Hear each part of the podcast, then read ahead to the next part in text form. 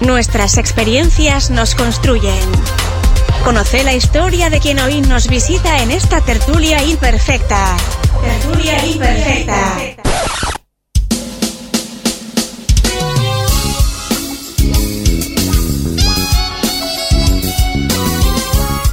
Comenzamos esta tertulia imperfecta en este episodio 42 junto a Facundo Ferro. Y esta tertulia imperfecta es presentada por ANCAP Rosario, estación de servicio líder en la zona este de Colonia, certificada en gestión ambiental con un fuerte compromiso con el ambiente y la mejora continua. ANCAP Rosario está donde más lo necesitas. Facundo, en este espacio de tertulia es que nos relajamos un poco, nos tomamos un café, nos, sentamos en, el sofá y para conocer un poquito más de, tu historia, tus experiencias, tu, trayectoria, recordamos Facundo, director de Arenera Indaré, Sociedad Anónima, vicepresidente de la Sociedad de Mineros del Uruguay y representante del sector minero ante la Cámara de Industrias del Uruguay actualmente ha ocupado un montón de roles en grupos también asociativos. Así que sobre eso vamos a estar hablando. Facundo, ¿cómo le contarías a, quien está escuchando ahí del otro lado lo que haces en Indaré y, tu rol en la sociedad de mineros también? Bueno, este, en Indaré empecé trabajando en el año 93.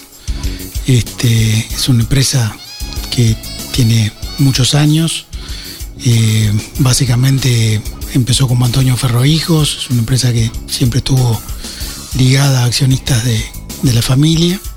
Empezamos en, la historia pública, digamos, porque en la parte turística de donde se relata la, historia de la misma, en 1888 empieza Antonio Ferro a, a exportar arena desde la isla Martín García, luego pasa Martín Chico, luego pasa a Riachuelo, donde explota arena y piedra, y en 1929 compran las tierras de, Boca de Rosario y bueno, desde 1929 hasta 1997 se estuvo exportando arena hacia la Argentina, ¿no? La piedra en el 74 se dejó de exportar y bueno, todo eso lo, vivimos junto, ahora en este momento los que administramos la empresa somos yo y mi hermana y bueno, hay accionistas también dentro de, de la empresa y bueno, este, tenemos distintos rubros, tenemos la arenera, nos hemos diversificado, tenemos un área forestal, tenemos también ganadería y la parte de turismo, ¿no? Este, eso es un poquito lo que hacemos.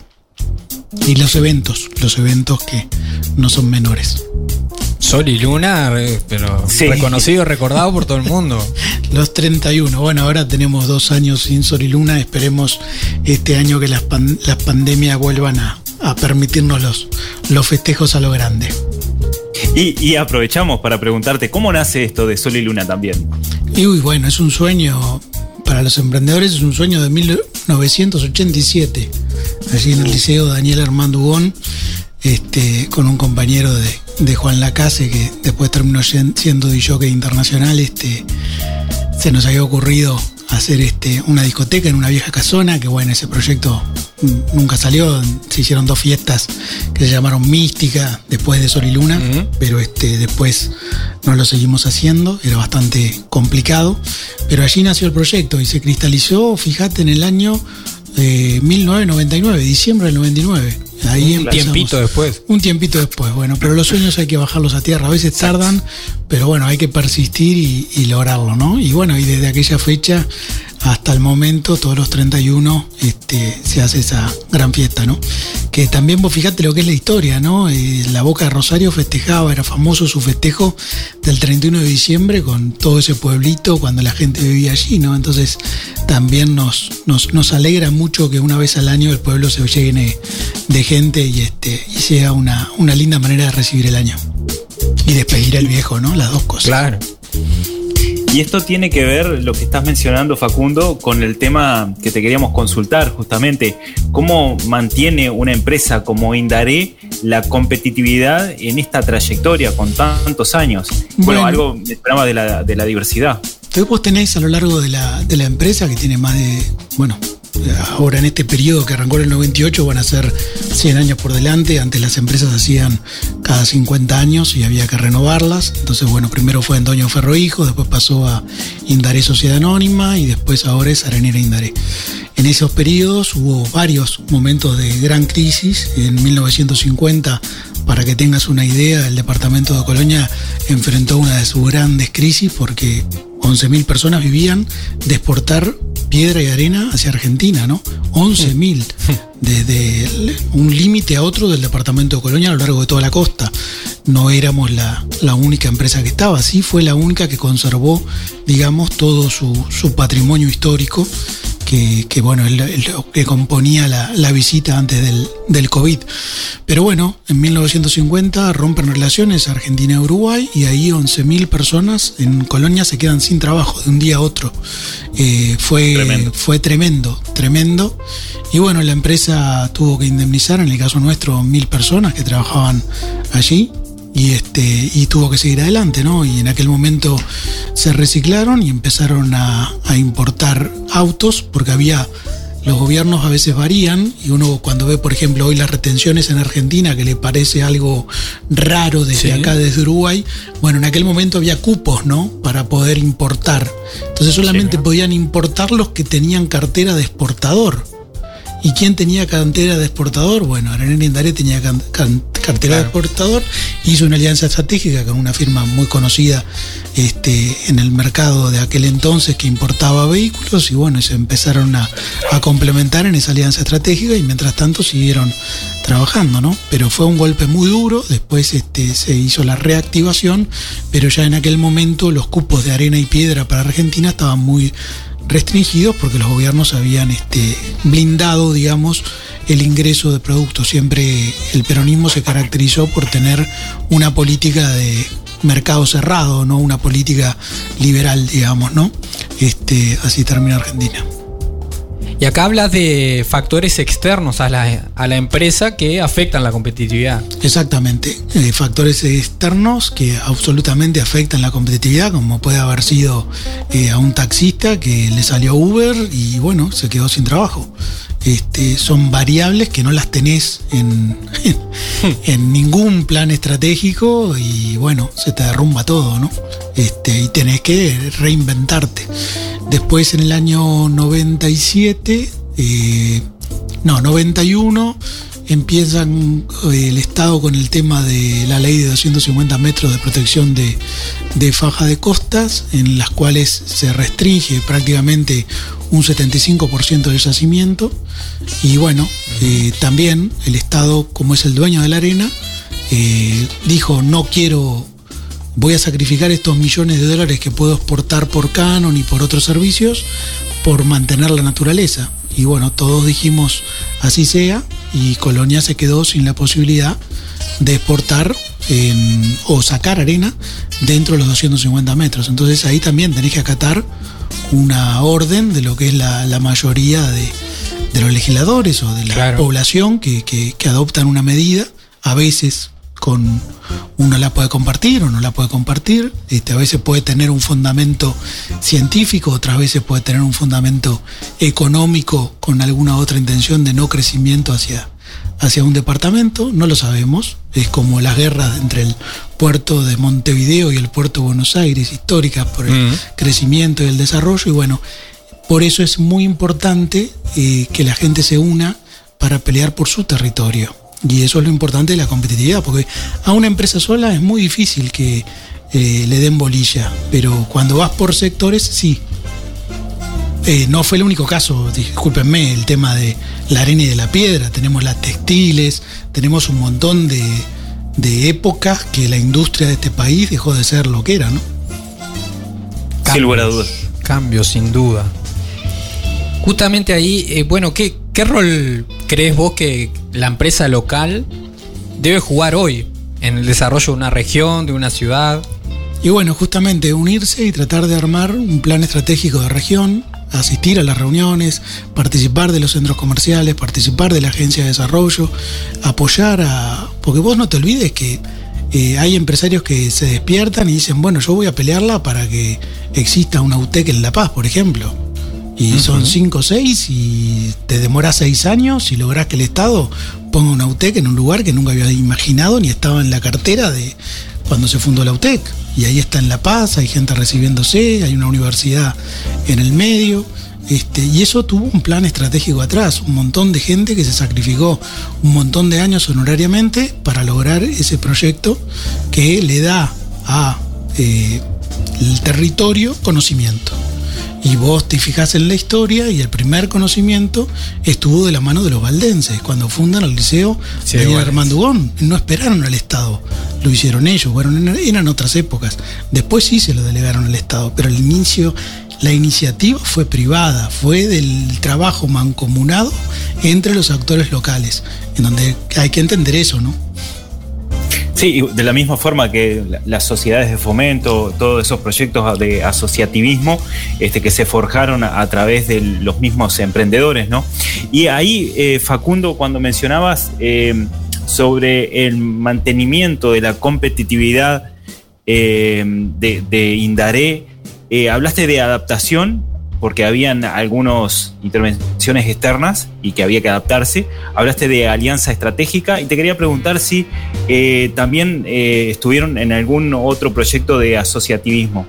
Sí, sí, por supuesto. Ahí, por ejemplo, fuimos a, en algún momento la Cámara de Comercio, este, vinculó unas cosas que se llamaban los grupos NES, que eran justamente, habían conseguido unos fondos de la Unión Europea para eh, articular empresas de distintos sectores.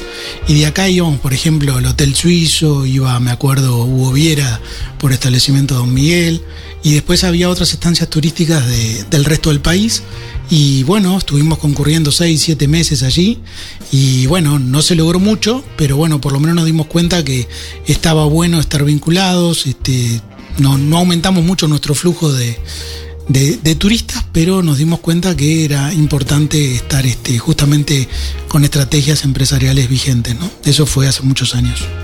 Después lo otro que vos me preguntabas, la reestructura, yo me fui por las ramas, entonces una vez que no pudimos exportar más, porque el mercado argentino no lo permitió y algunos decretos nuevos de- del Poder Ejecutivo de aquella época, en el año 97, eh, aplicaron una tasa de practicaje a los barcos que venían que hacía inviable el negocio, eh, nos reperfilamos al mundo del turismo, ¿no? reciclando, digamos, gran parte de los galpones y en el año 98 inauguramos la, la estancia turística este, muy entusiasmados porque justamente también el discurso político era eh, muy a favor del turismo, aquello parecía que iba a ser la gran revolución y bueno, eh, te diría que apenas dio para el sustento del mantenimiento de, del parque, pero bueno, son experiencias que uno va haciendo y siempre después vino la crisis del tequila, después vino la crisis de Brasil, después vino la crisis del 2002, este, y como que vivimos en crisis, ¿viste? De crisis en Eh, crisis. Exactamente. Pero bueno, pese a todo eso, eh, sobrevivimos y no es poco.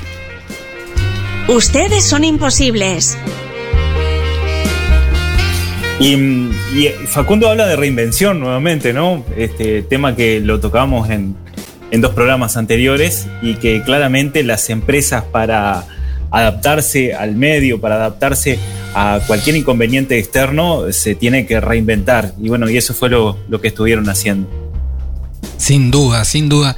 Me quedo, me quedo pensando, eh, más allá de, obviamente es el, es el camino que estamos impulsando también a través de lo que decimos en este programa, ¿no? Pero si será importante la unión de, del sector privado y esto de generar, planificar un- una visión compartida, teniendo en cuenta también que, bueno, en Uruguay el, el gobierno, qui- quienes están frente al gobierno, cambia cada cinco años. Y sin juzgar si, está bien o está mal, eh, la visión cambia, los planes cambian, las herramientas cambian.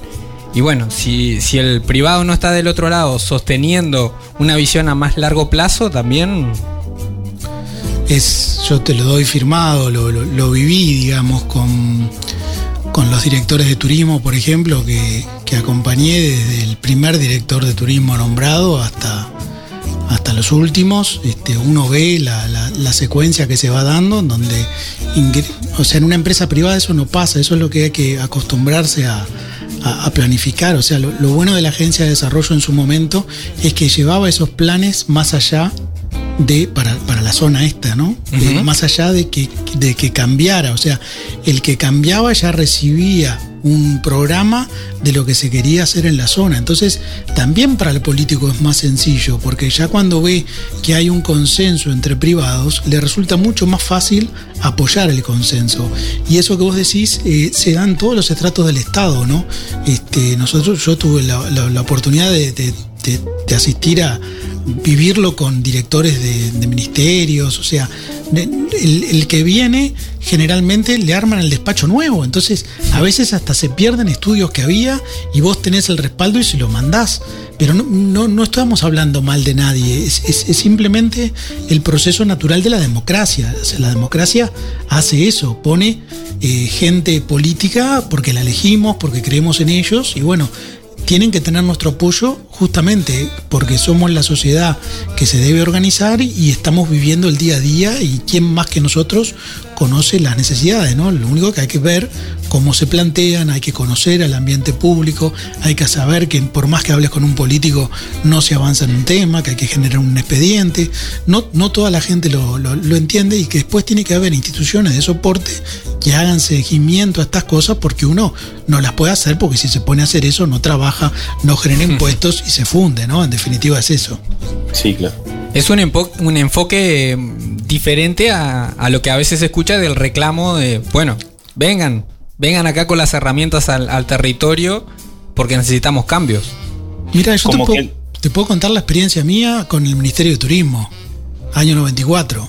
Fui a Tarariras, me acuerdo que había una sociedad agrícola, eh, que había un club de las rosas, una cosa así, y trajimos un experto de el Ministerio de Turismo a hablar de cómo iban a hacer para que ese lugar fuera turístico. Y era un ex empleado de AFE, o sea, con el mayor de los respetos del hombre no tenía idea. Y ese, eso pasaba en el año 94. Pero como nosotros éramos unos indios, no entendíamos nada. Entonces comprábamos cualquier espejito del que viniera. Y, y, eso, en la medida que vos tenés instituciones sólidas que trabajan en el mediano, largo plazo, no pasa porque quien sea que esté viene, se sienta y saca un diagnóstico y sabe a dónde quiere ir la región. Por eso es muy importante tener claro qué quiere la región, qué necesita la región y apoyar a estas instituciones. Si no podés apoyarla con tu tiempo, bueno, pone plata y apoyalas. Y si hablamos de, asociativismo, eh, no puede quedar afuera la Agencia de Desarrollo, eh, que obviamente eh, parte desde lo privado también donde hay eh, roles en cuanto a los empresarios para poder este, incrementar eh, la llegada de las empresas y poder hacer un proyectos de dimensión más territorial. Facundo, te pregunto, ¿qué es necesario que las empresas tengan en cuenta para lograr esa mayor competitividad a través del asociativismo? Bueno, básicamente eh, es una pregunta muy, muy compleja, ¿no? Primero, la agencia de desarrollo no fue un. Ninguna de las agencias de desarrollo fue un pedido de eh, las comunidades. Generalmente son programas internacionales que vienen, proponen y se hace. Y se imponen. Entonces, cuando se imponen sobre el territorio, sea quien sea las autoridades que le hayan impuesto, tienen que estar bien presupuestadas, porque si no, el daño sobre el territorio puede ser enorme. Hmm. Este, y generalmente, eh, por lo que yo he visto, eh, casi todos los organismos en todos sus planes que tienen no tienen los fondos suficientes como para bancar a los técnicos tan especializados en los temas como para asegurar un éxito. Entonces este, e, es muy complejo intervenir, porque si interveniste tenés la culpa. Si no interveniste, fue libre albedrío y se formó solo. Entonces, lo natural es que hay un problema, la gente se junta y forma una cámara, una institución. Y después empieza a avanzar. Ante un problema, generalmente, eh, un problema que, nos amenaza, digamos, los tomamos miedo y decimos, vamos a juntarnos, tenemos un problema, a ver cómo salimos de esta. Y en función de eso empezás a construir desde el sector privado, ¿no?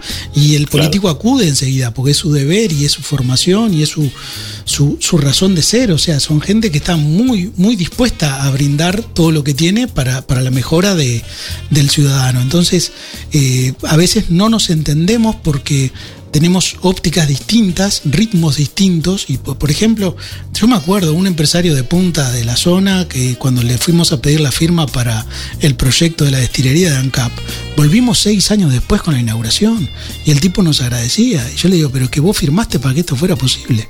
Y demoramos seis años. Entonces, ¿quién te banca seis años en el sector privado diciendo, bueno, vamos a ver, vamos a ver? Porque los pasos son lentísimos, pero bueno, es la manera de construir un territorio más competitivo. ¿Y, en qué quiere decir un, un territorio más competitivo? Más rico. Más rico, con más actores y con ganas de gente que venga a invertir. Vos hoy en el este de Colonia no es el mismo este de Colonia del 94. Es más, Colonia del Sacramento en el 94, nadie iba a invertir estaba casi muerto. Tuvimos la suerte que lo declararan patrimonio de la humanidad. Porque eh, los casinos se abrían en, en, Buenos Aires y la gente dejaba de venir, porque a lo que venía la gente en aquellos años era de joda, a Colonia, a jugar y a escaparse. Esa era la realidad, ese era el turismo de Colonia. Y vos tenías en el año 94 los ministros que no venían a Colonia, no te daban bolilla, entonces hubo que hacer toda una coordinación entre privados para empezar a traer al primer ministro. El primer ministro que vino fue Mario Mestoy.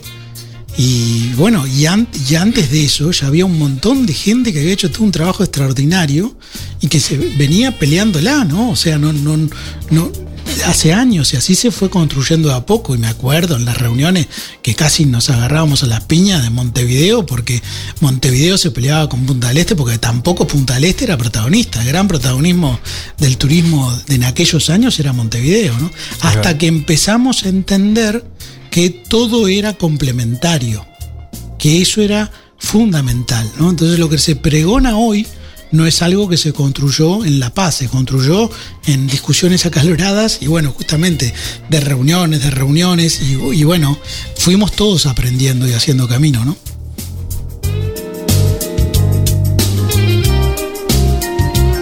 Me quedo pensando también eh, qué importante invertir tiempo y energía y bueno y recursos en la generación de capacidades también locales, ¿no?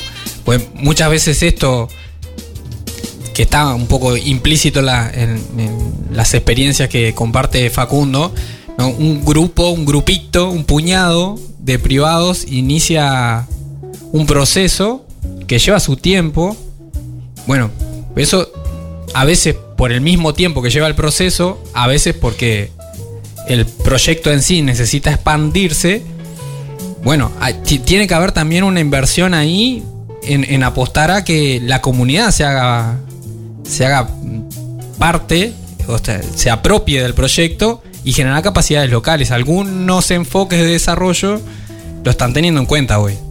Exactamente, eso es, vital. El hecho de, que la semilla prenda en, en, los emprendedores, en los actores locales, es fundamental. Porque si no, no llegas a ningún lado. Vos podés tener las mejores ideas, pero estás solo como, como el mejor, ¿no? Entonces, este, hay que hacer estudios, hay que hacer diagnósticos, pero no nos podemos quedar en los diagnósticos. Somos gente de acción y hay que avanzar. Esa es la, gran realidad. Vos, una de las cosas que yo también no, leíste un poco mi, pasé por los centros comerciales de Valdense, la unión de centros comerciales que tratamos de hacer, y bueno, con una cuota, por ejemplo, de 150 pesos por mes, ¿qué empresa puede estar feliz aportando 150 pesos a un centro comercial? no existimos, esa es la realidad con el mayor de los respetos. O sea, no es porque no existan los centros comerciales, que son instituciones que por Dios me saco el sombrero. El tema es que no tenemos la capacidad los empresarios de decir, ¿vamos a invertir en esto o no? No sé, para traerte un ejemplo, la, Asociación de Mineros son todas pequeñas y medianas empresas y la cuota está en 1.800 pesos, más la cuota de la Cámara de Industria 1.300 pesos y a veces nos cuestionamos, pero esto es poco, porque no puedes contratar un abogado, no puedes contratar un gerente, necesitamos más socios, o sea, realmente para estar organizados y tener gente que trabaje para para construir un futuro para tu sector, tenés que invertir y tenés que tomarlo como parte de tu presupuesto, no podés eh, no, esto, pero escúchame, salís a cenar con tu familia y cuánto te sale. ¿Cómo no vas a poder poner por lo menos esa cuota para una institución? Es lo mínimo. Entonces la institución empieza a poder a caminar de una manera seria, porque también hay otra cosa que hablamos muchas veces con los que han tenido la carga de ser presidente de una institución de este tipo. No te da el cuero para sobrevivir porque te demanda un tiempo que nadie te lo paga y lo perdés de tu empresa. No es lo mismo que un sindicalista. Un sindicalista tiene todo el tiempo del mundo porque, eh, bueno, hay un sindicato que lo está bancando, ¿no? Y Facundo, eh, mencionabas recientemente el tema de la complementariedad y te quería preguntar, ¿qué, rol juega el Estado? Eh, ¿Dónde participa? ¿No, no, ¿No debería de participar en este amalgamiento de la complementariedad de las empresas o del privado? Sí, por supuesto, participa, participa en la ANDE, participa en la ANI, participa de manera activa en cada programa que tiene el Ministerio de Industria, el Ministerio de Turismo. O sea, realmente hay un cambio brutal en los últimos años en donde hay una disposición del Estado enorme a tratar de colaborar. A veces no hay sintonía entre eh, la manera de expresarse del Estado y lo que comprendemos eh, los limitados empresarios, ¿no? Este, no, no, no, no se compagina.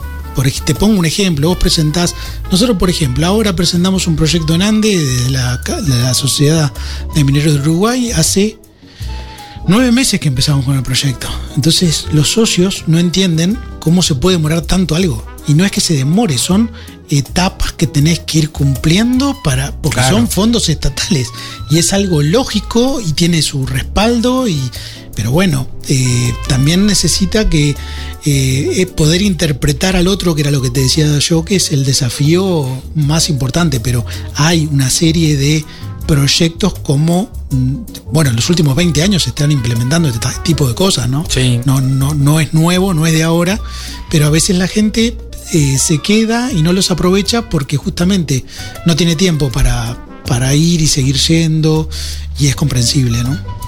Y entonces, ¿qué nos hace falta al, empresario uruguayo? ¿Qué nos hace falta? Esa es la pregunta imposible. estudiar todos los días, todos los días, es increíble. Pero estudiar, el conocimiento, el conocimiento está hoy prácticamente regalado, eh, tenés internet por todos lados, tenés que estar leyendo continuamente, tenés que estar al tanto qué es lo que está pasando en tu ámbito local, en regional, qué es lo que pasa en el Mercosur, qué es lo que pasa en el mundo, cuáles son las tendencias. No puedes dormirte un segundo. Ahora, no te da el tiempo para, para eso, pero yo creo que por ahí pasa este, uno, de, los, de, los, secretos del éxito y después aunarnos. Mirá que hay mucha gente que se junta, hay muchos colegas que, charlan, o sea, y cada vez charlar más porque entendés que no estás solo en el barco y, y, no es que vos te vas a quedar con el mercado y que el otro se va a fundir. El otro va a sobrevivir y vos vas a ser un bobo que perdiste un montón de plata. Tenemos para ti una pregunta imposible. ¿Aceptas este desafío? ¿Aceptas el desafío? Acepto, acepto. Buena elección. La pregunta es... ¿Qué le dirías al Facundo del pasado en alguno de esos momentos en los cuales trabajar de manera asociativa se puso complicadito? Le diría que estudiara, que estudiara más que nunca y que volviera a hacer lo mismo. No, no tengo duda, después de un ejemplo que vi en la universidad, yo tuve la suerte de, ir a la universidad y recibirme de administrador de empresas. Y hay un ejemplo muy claro en donde te ponen un desafío, entonces vos lo tenés que hacer de manera solo y no lo haces, y lo haces en grupo y sale al toque. Entonces, ese tipo de cosas son, son claves, somos, somos seres, este, no, no, somos ermitaños, este, no, no vinimos al mundo para, para sembrar caos, venimos a construir y, y es difícil ser empresario en, en Uruguay por un tema de cultura, por un tema de... Pero bueno, es una responsabilidad muy grande y que yo daría los mismos pasos de nuevo y tendría la misma paciencia que tuve y aguantaría todas esas horas de reuniones y reuniones que muchas veces tanto mi hermana como mi señora me dicen, no puede ser, ¿cómo tenés tanta paciencia para bancar todo eso? Y bueno, eh, en alguna medida hay, hay frutos que, a mí por lo menos hay indicadores que me, dejan contento de que lo andado ha sido bueno para, no solo para mi empresa, sino para, para la región que, que es muy importante. De hecho, la región crece y consume arena entonces yo vendo más arena. Facundo Ferro estuvo en esta tertulia imperfecta presentada por ANCAP Rosario. Estamos donde más nos necesitas.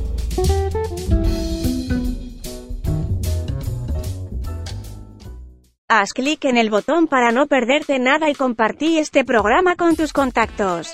Imposibles es una producción de Rosario FM. Creación y conducción, Javier Filiuti y Eduardo Hernández. Arte y diseño, Ecocomunicaciones. Edición y mezcla, Rodrigo Amado y Eduardo Hernández.